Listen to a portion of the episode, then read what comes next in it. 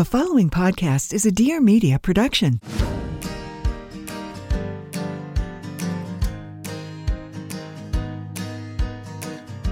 This is Being Bumo, a podcast for the modern parent that wants to be the best version of themselves while being the best parents they can be for their kids. We'll be spotlighting parents and experts who are not only inspiring, but also willing to share with us how it really is. Because as we all know, parenting can be equally as rewarding as it is challenging. We're here to make your life easier, a little less stressful, and help you navigate through this complex thing called parenting.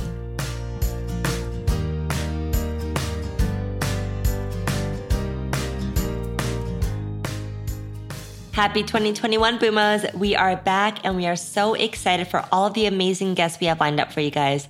Through our episodes, I hope you find the inspiration, knowledge, and hope for you to become your best as a parent, partner, and for yourself, really. 2020 was a challenging year for so many of us, if not all of us, some more than others. But 2021 is all about being equipped with what we have learned to move forward. Today's episode is with Elizabeth Earnshaw, a licensed marriage and family therapist. I actually discovered her on Instagram and absolutely became hooked on her content. She gives out the most helpful advice, especially during these trying times. She shares with us the four horsemen to parenting and to relationships, and also creating boundaries with your partner and kids so you can become a healthier version of you this year. Without further ado, here's our conversation. Hi, Liz. How are you? Good. How are you?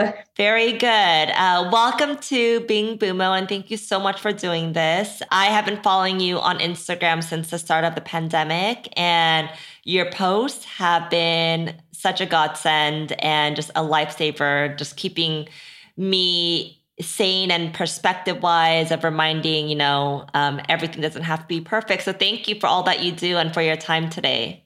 Oh, thank you so much for having me. Yes, absolutely. So, first of all, let's just kind of go into how you got into all of this. You know, you talk a lot about relationships, um, you talk a lot about parenting. How did it all start for you? Yeah, so I went to school to be a marriage and family therapist because relationships have always been fascinating to me. I thought I was going to want to be a family therapist and work with kids because my initial degree was education and I just love being around kids. But in my work as a family therapist, when I was working with children, I noticed that so much of what was going on with the kids was actually based off of what was going on with the parents. And so, parents struggling to manage stress, conflict, different value systems. And so I shifted into being more of a couples therapist when that happened. Yeah, I mean that makes a lot of sense, and because I I kind of went down your feed and I saw that there was a little bit of parenting. Um, obviously, you're a parent as well, but then I saw that the core of it is relationship based. Yeah, yeah. So I kind of mix in the stuff I used to do as a teacher and a therapist with kids with the stuff that I do now, which is more based on working with adult couples, a lot of the times who are parents Mm, I see. So there's something that you talk about, which I'm going to start off with because I find it fascinating. And it's the four horsemen of parenting. And that is something that you've talked about that I'm also curious to know more about. So, can you talk about what those four horsemen of parenting are? Sure. So, over decades, a relationship scientist named Dr. John Gottman you might have heard of him before, has done tons and tons of studies on couples. And what he saw in these couples is that there are four habits that really make or break relationships. And the habits are criticism, defensiveness, stonewalling, and contempt. So when I work with adults, when I work with couples, one of the things I help them to really think about is how they're using those four things in their relationship. However, even though this was done with adults, these studies were done with adults, what I found is that parents often use the four horsemen with their children. Mm. And the research shows that when adults are doing this with each other, that it erodes the relationship. It leads to something called the distance and isolation cascade, which essentially is exactly what it sounds like. If I criticize you a lot, you're going to defend yourself we're not going to be close anymore. I'm not mm. going to come to you anymore. I'm not going to trust you. So I started to think it was kind of interesting to think about the way in which we use those four things with our kids. Because if it makes adults not want to be close to us, imagine what it makes our kids feel like when we're criticizing them, when we show contempt towards them, when we shut them out, when we get defensive about our own behavior. And I find that it does the same stuff, right? Mm-hmm. It makes our kids not trust us. And do you feel like, because my daughter, I have a two year old and a six year old, and one of my daughters, the oldest one, she is naturally just a bit more, um, I guess, shy to say the least. You know, when she opens up, she really opens up. But for her to share things, I, I really have to dig in. Like, I have to ask her questions that are not the obvious of, like, for instance, I can't be like, How was your day? Because then she'll just be like, Good. Right. And that's also what adults do as well. Right. So yeah. I have to kind of, you know, weave my way in to see how she's actually doing. So do you feel like, you know, this method and it just depends on how the character is, uh, how the person is. Like if someone is a bit more open, if someone is a bit more closed off, like do different personalities actually change these principles or are they all kind of the same?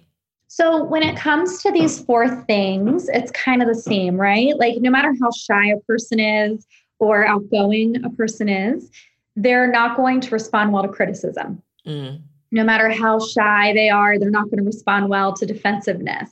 And so maybe I could tell you a little bit more about what it would look like.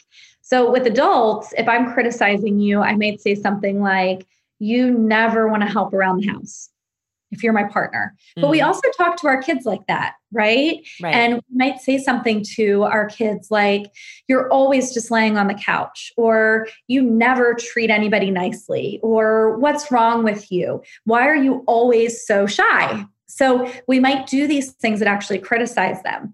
I would say that a shy person is probably less likely to push back, so it might be even worse for them. Mm. But what's going to happen is that as we criticize them, they feel less safe with us.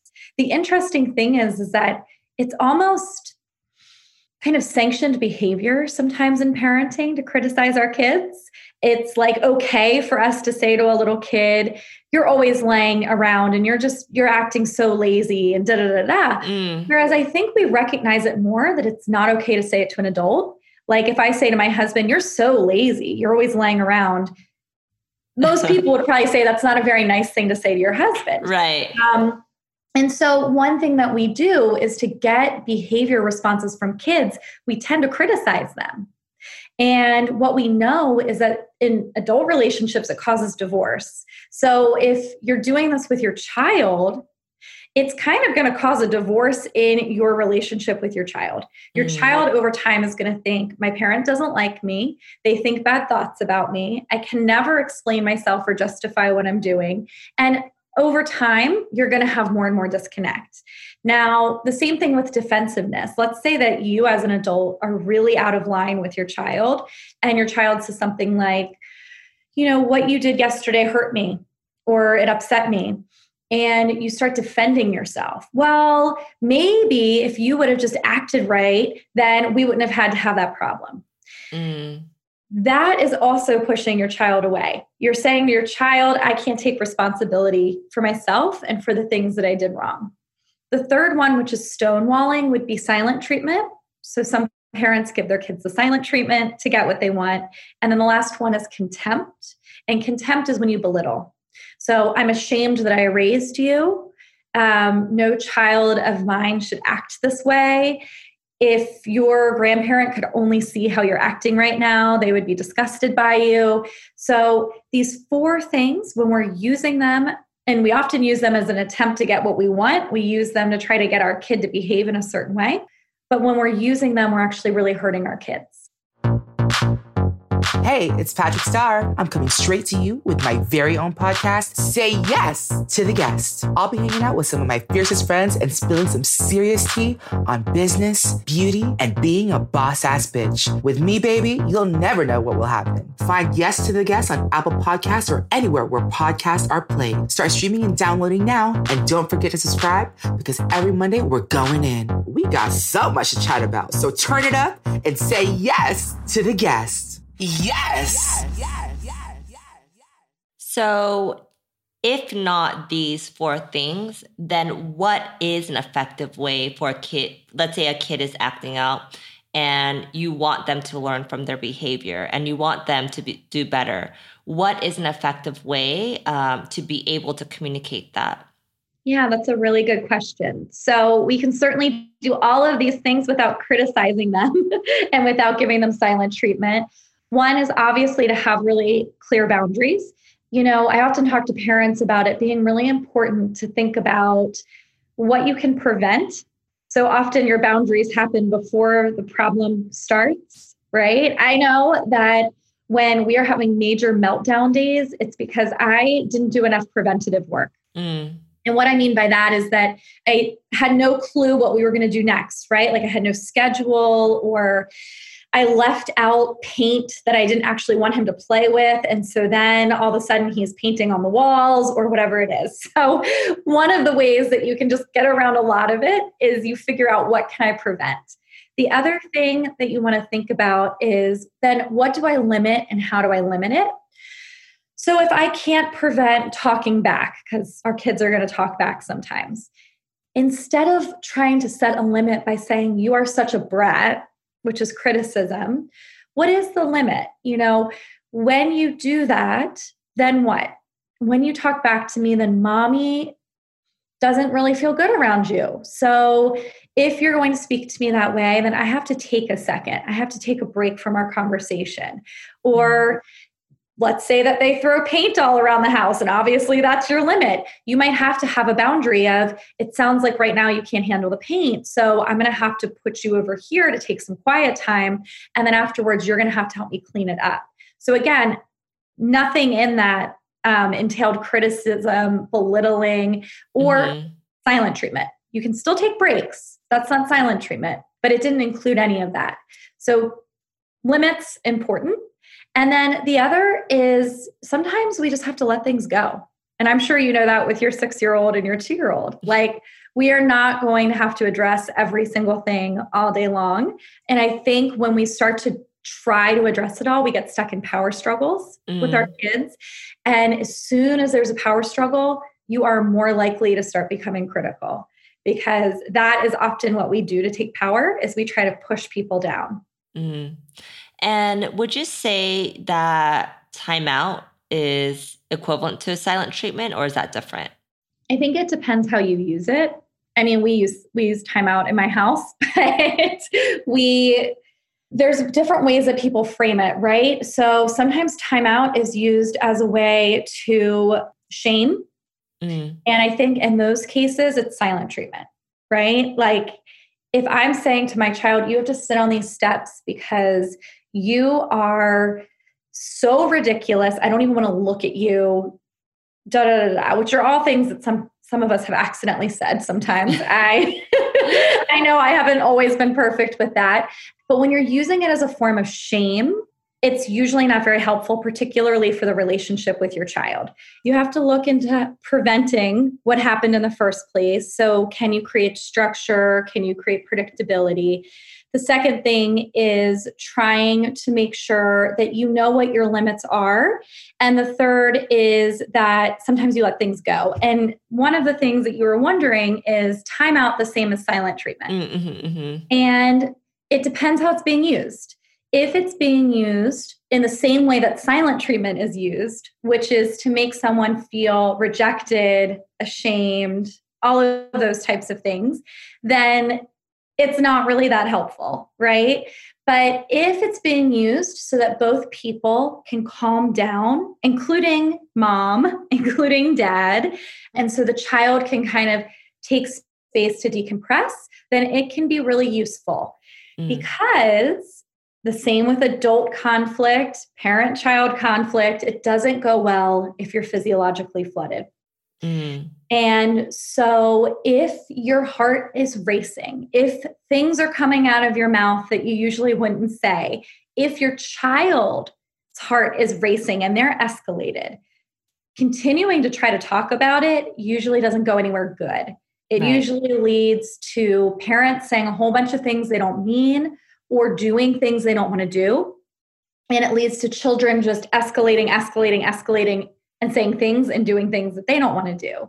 So, yeah, if timeout is being used as like we're taking time out from each other so our hearts can slow down and so we're not physically flooded anymore, which means like activated, then timeout can be an okay thing to do, if not a really important thing to do. Yeah. And I love that you talk about how, you know, the stem of a lot of, you know, child issues and kids acting up, a lot of it also has to do with parenting as well and the relationship in itself. So let's kind of switch gears to that. Just because now that we are, we've been here in the, this pandemic for almost a year now, and more people, more couples are stuck at home. I've heard somewhere that the divorce rates are like at its all time high during these times. And I would imagine it's because people are having to sit with themselves and their issues and their problems and actually have to deal with it at home, right? And these yeah. are things that we've always had, but we've always been kind of carried away with the busyness of life. And so, you know, what what are some healthy boundaries parents can set with their partners and even with their kids during these times? And I'm sure that these are questions that you get a lot um, from your followers from you know your clients because it is a challenging time right now for both parents and kids. Yeah it's really hard and i think that there were some natural boundaries before for a lot of families where you took space from each other. There was a set bedtime. There were you know the moments that the kids went off to school. There was homework that needed to be done. And i think so much of that now is kind of diffuse because like what is time anymore right, right. like bedtimes have shifted. What time do we have to wake up? If school is you know i don't have to wake up my son at the same time because he doesn't have to be at school so early. So those natural boundaries aren't there. And I think that's been really, really hard and challenging for people. And like you said, they're kind of face to face with each other and they're actually having to talk about what their boundaries are. They don't get to just escape in the world kind of controlling their boundaries. And I think a few that are super important right now is number one, when are people getting time to themselves? So, what are your boundaries around you time, which includes your work, but it also includes like needs for personal care, quiet, decompression, all of that kind of stuff. The other thing I think is really important is what are boundaries around stress? Because one of my theories is that the reason so many couples are struggling right now is number one, either that old issues are surfacing mm-hmm. because they were never dealt with before. And the other is that we know through research that one of the biggest problems for couples is mismanaged stress, and that mismanaged stress often ends in divorce. And so I think it's really important for people to be thinking how do we want to manage our stress in a way that's effective for our family? And something that a lot of couples have been struggling with is differences, mismatches in the way that they want to process the stress. So some person might, one person might want to have CNN on all day long because for them they feel like it helps them manage their stress. They like to listen to what's going on. And the other person might say, this is overwhelming me. I don't want to hear this anymore. Mm. Um, one person might come up from the basement, like my husband, who works in our basement right now, and talk about their day and how stressful work was. And the other person, like me, at the end of the day wants to pretend like none of that existed. I just want to break from the workday. And there's no right or wrong, right? It's just no right personality. Yeah no right or wrong. Neither of them are wrong. And in fact, the person's doing them because it's right for them. My husband comes up and wants to process his day because it helps him with his stress. I want to just turn it off and cook dinner because it helps me with mine. Now, what happens is that couples don't tend to have good boundaries around how they navigate that while still honoring the other person. And what we tend to do is we create these rigid walls where we say, My way is the only way. And you need to respect that and, and do what I want to do, or we're not gonna, you know, we're not gonna do anything other than that. And so, something I really suggest is to sit down and say, This is how I manage my stress, and this is what I need. And I know this is what you need for yours what kind of flexible agreements can we come up with that honor both of those? Because mm-hmm. rejecting my husband's need to talk isn't going to be good for our marriage. But also, if he talks all night long about his stress, and I'm just using this as an example, but if he talks all night long about his stress, it won't be good for our marriage either because that isn't helpful to me. So, what I mean, I love that you guys are you're using you as an example because I feel like a lot of people are very similar where they feel like their partner has different way of managing their stress. So what conclusion have you and your husband come to as far as what is a healthy boundary? We had to sit down and talk and share with each other what it was like for both of us, which is usually the first step. Help each other understand. Don't jump into finding the solution first. You have to help each other understand first. So I shared with him when I hear about the news and work and the end of the world all day long, it is really stressful to me. And it actually makes my body feel activated and overwhelmed. And he had to share with me, well, when I can't talk about it, it just is stuffed. And then my body feels overwhelmed. And so then we talked about well, what works for both of you, both of us. And I said that the thing that works for me best is to be able to have time that's agreed upon where we just don't talk about it where we do other things, and also for me to be able to predict when we are going to talk about it. And so we came up with an agreement where at the end of the day, right away, we don't talk about any of the stressful stuff. That's our agreement. We hang out with our son, we watch TV that's not related to the news, we cook dinner. But then at the end of the night, we have a commitment to each other to talk about stress. And that for us was our agreement. A lot of couples will come up with different types of agreement agreements but that is the way that we worked it out.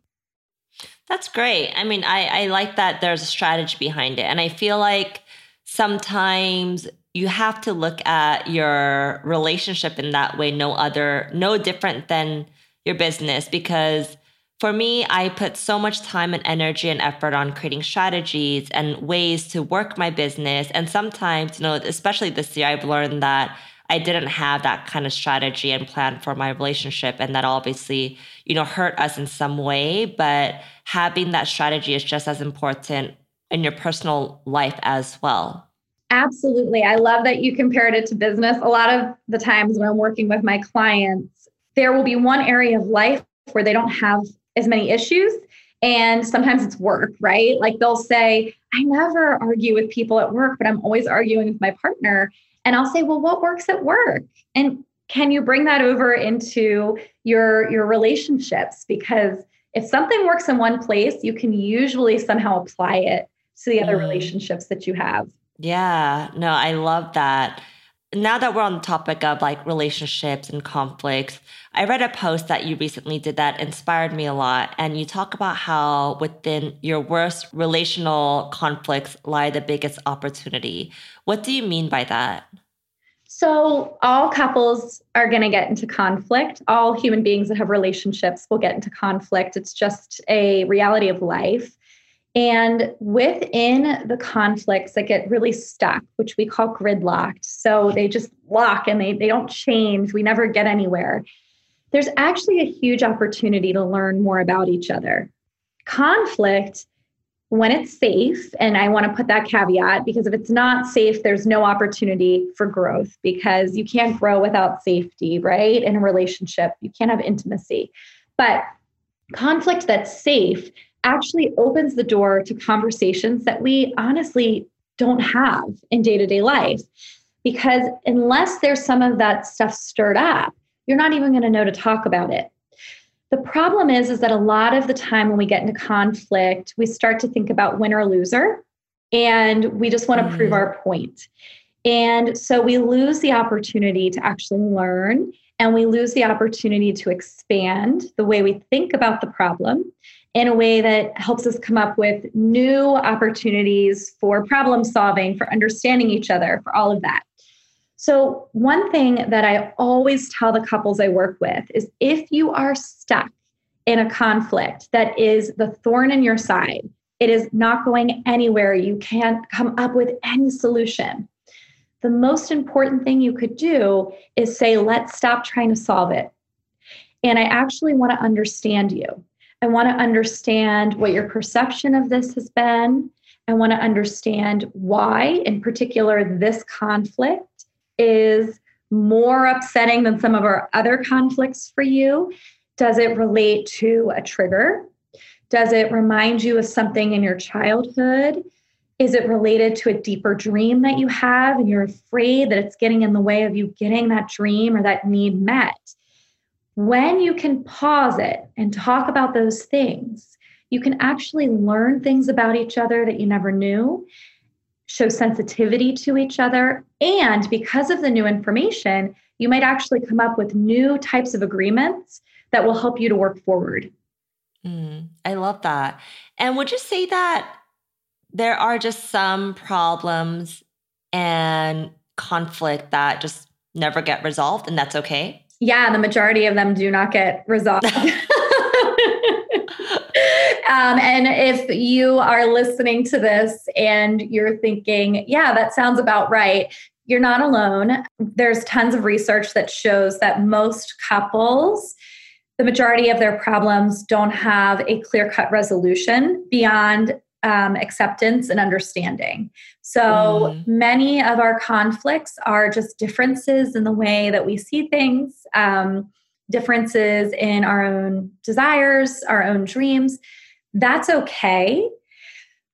If that's happening, then the resolution, the quote resolution you want to shoot for, is actually being able to understand each other and come up with an agreement for how you manage the difference. Instead mm. of just trying to win and make the other person come to your side and do it exactly your way, you want to think, how do we manage it? So, that example I gave with my husband, that's an example of how we manage the difference. Got it. And would you say this is similar with kids as well? Mm-hmm.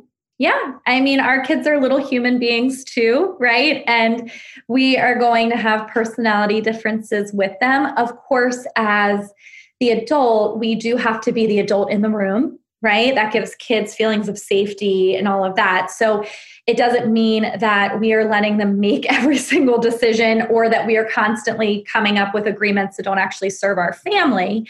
But if you are constantly headbutting with your child on something, I really suggest you take a step back in a calm moment, not in the moment where you're in that headbutting. Um, and you try to understand like what is actually happening for them it's you know depends on development a really young kid probably can't express it you know as much as let's say your 16 year old but what is so important to them about winning the battle you know if your teenager is just headbutting and fighting because they want something and you're saying no why is it so important to them? And try to move out of the space of they're just trying to be a jerk, because that's criticism. Remember, right. we went away from that to there must be something really important about this. Maybe it's not safe. Maybe it's not a good idea, whatever. And we can talk about that later. But at least if I can understand them, that I can try to help them understand either why I'm saying no or why I'm not going with that flow with them.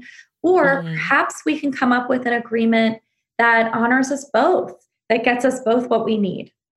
That's great. And I'm I'm just already thinking about once my girls turn into little teenagers because I'm sure that I will be coming back to this podcast episode to make sure that, you know, eh, you know I take a moment to breathe and really think about what their needs are because sometimes we just get so heated in the moment. And I, for me, I'm an Aries, I'm a fire sign. So when I get into an argument, sometimes I forget about why and what, and it's just like emotions. And I think a lot of people can relate to that. So yeah, I'm a Scorpio, very good reminder. So I understand. Fire signs. So there's one more thing that I had a question about. You did a post on children having egocentric thinking. What what does that mean? Yeah, so developmentally, kids see themselves as being the center of the universe, and the way that they perceive everybody around them is that everything operates around them. Now, as we grow up, we start to have the capacity to understand that we are not hopefully we have this capacity that we are not the center of the universe that other people have their own personal lives and their own reasons for things and all sorts of stuff and the reason this is really important to remember about kids is because they believe that behavior is because of them so if adults are being mean to them they really believe that's because they caused those adults to do it they don't have mm. the capacity to think you know, maybe it's just that mom had a tough day. Or maybe it's because everybody's really tired. Or maybe it's because I, you know, she, this reminds her of her childhood and it's triggering her. Kids don't have that. We as adults can say things like, you know, maybe my kid's having a tantrum right now because they're really tired, or maybe they're doing that because they're hungry. We can think that way. Kids do not. So when kids are treated well, they believe it's because they deserve it. So when they have parents who are mostly, and I talk about the good enough parent all the time, you do not have to be perfect. Please do not try to be perfect. it's setting an unreasonable expectation for your child as well. But when you're loving most of the time, warm most of the time, allow for both their independence and their dependence on you, kind of navigate that, your child believes it's because they did something to deserve it because they're egocentric. Now, if children are neglected or abused or treated poorly or abandoned or any of those things, they don't believe it's because the adult was the bad one. They believe it was because they were the bad one because they just mm. don't have the capacity to think beyond that. And it makes sense evolutionary wise. We need to think as children, we have to think that the adults are perfect. Otherwise, it would be too scary to live in the world because they're supposed to mm. keep us safe. So we right. come up with really complex, interesting ways to explain away bad behavior. Interesting. Yeah, I found that really fascinating. And sometimes we forget that they don't have the mind of an adult. So sometimes we're like, we say things and we don't realize that it could actually hurt them more than, you know, we would ever imagine because of this whole egocentric thinking that it's their fault, they caused it, it, it was because of them it happened. Yeah, yeah. They don't have the ability to reason through all of it. I see. Um, to close it off, this is really, really wonderful. I, you know, personally, you know, for myself with the kids and also relationally, I think this has been really inspiring for myself and I'm sure for a lot of our followers. But if there's one advice you can give parents for them to be the best they can be as a parent, but also for themselves, what would that be? Practice self compassion. Go look up Kristin Neff. Um, she has a beautiful website that gives tons of free resources, but you have to recognize that you are a human being in the midst of really trying times, even beyond this, and that you are not going to be perfect all the time if you hold yourself to a standard of perfection, you are going to feel shame. And that turns into a whole bunch of other things that don't necessarily help us with parenting. So, as much as you can remember that things are hard right now, that it's hard to be a parent, that you are not alone in that, that we all struggle. I'm a therapist and I struggle. It probably won't be in the recording, but we had to pause this recording so that I could go deal with my child who was having a, a, bit of a thing going on. Um, and then you have to be kind to yourself. And then you get up and you try better next time. But that is so incredibly important at a baseline. Awesome. Well, thank you so, so much for your time, uh, Liz. And I just appreciate all the wisdom and really the inspiration that you give out to the world. So, where can they find you if they want to learn more about you? Yeah, so the easiest place to find me is on Instagram at Liz Listens, and it's the same handle on Facebook, on Twitter. You can find me there too. I also have a membership program that you can find through Liz Listens easiest way. And I share tons of relationship resources there. So, anybody listening, I'd love to see you over there. Thank you so much. And hopefully, you have a great rest of the day, and we'll talk soon. Thank you. You too. Bye.